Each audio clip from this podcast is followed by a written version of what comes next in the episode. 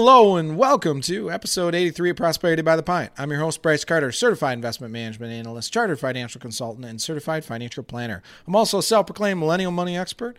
And this podcast where we talk about money, investing, business, and life success, all while having a cold beer. Cold beer of the week. This is from New Holland, and it is the Tangerine Space Machine. It's a New England style IPA from New Holland Brewing in Holland, Michigan.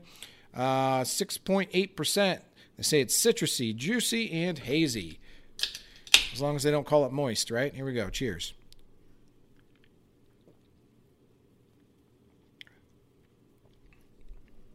That's quite nice. It's lovely. Uh, it doesn't pack a lot of IPA punch. It's very citrusy, a lot of orange in it. It's pretty good. This week, we are going to be talking about record low interest rates and what those mean for your finances. So, I'm going to give you a little bit of history lesson here. And that is on interest rates, obviously. Rates had uh, peaked in the early interest, uh, in the early 80s at around, uh, so a benchmark. First, facts. Benchmark for interest rates is the 10 year Treasury. So in the early 80s, I believe it was 1981, the 10 year Treasury peaked at about 15%, which means you could buy a U.S. Treasury bond uh, guaranteed by the full faith and credit of the U.S. government to pay you 15% a year. And at the end of that period of time, 10 years, they were going to give you your money back. So you put you buy ten thousand dollars worth of treasury bonds. They pay you fifteen percent a year, which is fifteen hundred bucks a year, and then at the end of the uh, ten years, you get your uh, ten thousand dollars back. What a deal! They've been on a steady decline since then. Now, when I say the ten-year treasury is the benchmark, all other interest rates essentially uh, correlate with that, which means if the ten-year treasury is high, mortgage rates are high. If the 10 year treasury is high, um, other bond interest rates are high. If the 10 year treasury is low, mortgage rates are low, auto loans are low. Uh, bank interest rates are low, so the amount you earn on your savings, your CDs, your checking, your money markets, etc. If the ten-year Treasury is low; those are low. They're not the same rate, right? But they're correlated, which means they move together. Now, this is confusing for people sometimes because you see that the, the federal government, the, the Federal Reserve, sets interest rates. What the Federal Reserve sets is the intrabank borrowing rate. So banks have to have a certain amount of cash reserves at the end of every business day compared to the amount of liabilities or outstanding loans that they have. Sometimes they're short on that. And so they borrow from each other, and they borrow from each other at an interest rate determined by the Federal Reserve. Uh, and, and so they target a Federal Reserve interest rate number, and it is usually coinciding with rises in things like Treasury bonds, etc. So all these rates are kind of correlated and moving together.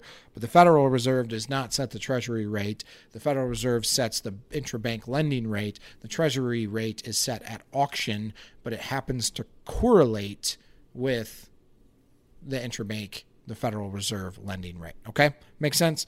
Probably not, but I will continue to move on. What you need to know is that interest rates peaked in the early 80s at 15% for a treasury, and they are have been on a steady decline since. So they were on a steady decline. They were pretty low. There's bumps in the wave. There's bumps always in the wave, but they were pretty low. Um, they started to come up again, and then we had the financial crisis, 2008, 2009 one of the tools that the Fed used was cutting interest rates. They cut interest rates, and that causes uh, individuals and investors to borrow money uh, for financial needs, for stuff, for goods and services, right? It's a lot more appealing to go and buy a new car when you can finance it at 2% as opposed to 12%, right? So when you lower interest rates, it tends to get people spending money and gets gets gets the juices flowing. So the Fed cut interest rates really really low. They kept them low throughout the recovery of the financial crisis, and they were only very slowly incrementally raising interest rates. And as they started to slowly you know eh, raise interest rates it was kind of a nice gradual recovery nice gradual rise in interest rates and then 2018 happened. So the market was hot in 16 and 17, coming off of President Trump's win, um, tax reform, etc. Uh, market was hot. The Fed decided that it was probably getting a little too hot, and they were worried about inflation. So they they bumped up how quickly they were raising interest rates. So the Fed in 2018 raised interest rates four times. And the fourth time was like a gut punch to the markets. And in order to stop essentially a free fall, the Fed had to backtrack and start cutting rates again in 2019. That gets us to where we are today, is close to. So they started cutting rates again, and then they almost ran out of ammunition. They almost couldn't lower rates at all anymore, and COVID hit. So COVID puts the economy in this screeching halt. You know, markets are getting haywire everywhere, and the Fed needs to step in and help. Well, you already freaking you raised rates, and then you cut them back down just because the market was a little jittery, and now we got the world's greatest financial crisis uh, potentially happening because of this pandemic. And you already lowered interest rates in 2019 in response to the market getting jittery about your increases.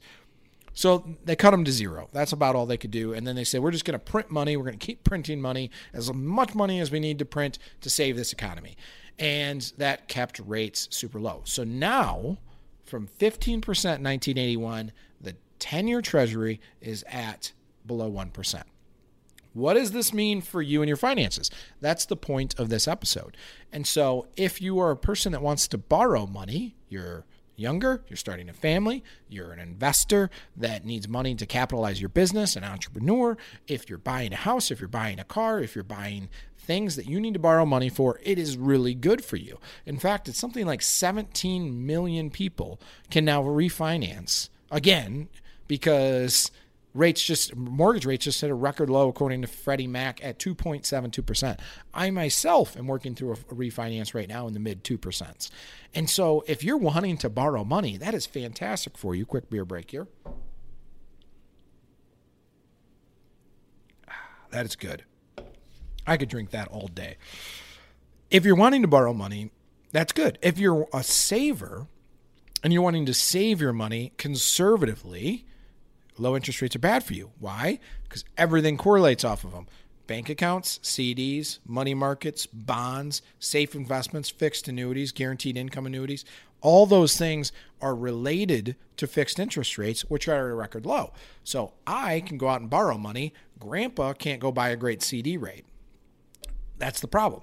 So when we look at these different things with regard to interest rates, it's not only where rates are now is where rates will continue will rates will go. So if we're at zero, and I, I very much doubt, I could be wrong, I could eat my words.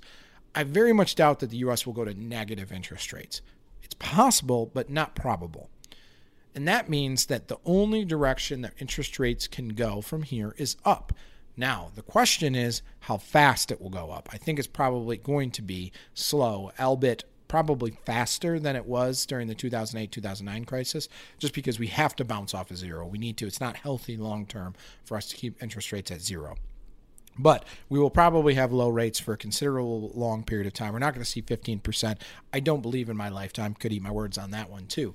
But the point is that changes in interest rates have a dramatic effect on investments and borrowing as well. So if interest rates go up and continue to go up, that means that if you're going to buy a home, you can afford less of a home because if you're borrowing to buy that home, your mortgage is going to be higher, right? So rising interest rates do kind of have a negative impact on those that are willing to borrow and spend.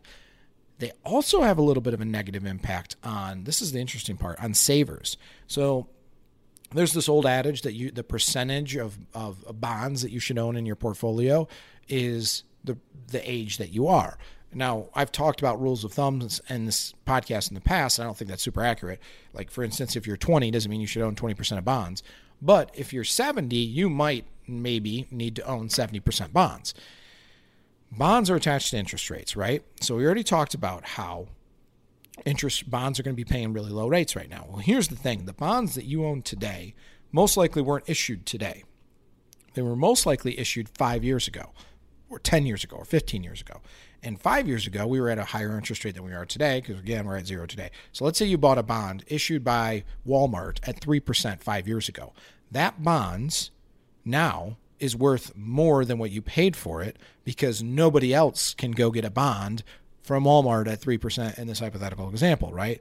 But at the same time, as interest rates start to rise, that becomes less and less and less valuable because if eventually, let's say Walmart starts issuing bonds at 4%, who will want your 3% bond when they can go to Walmart and get one for 4%, right? And Walmart does issue bonds. Even though they have more cash than God, they still issue bonds.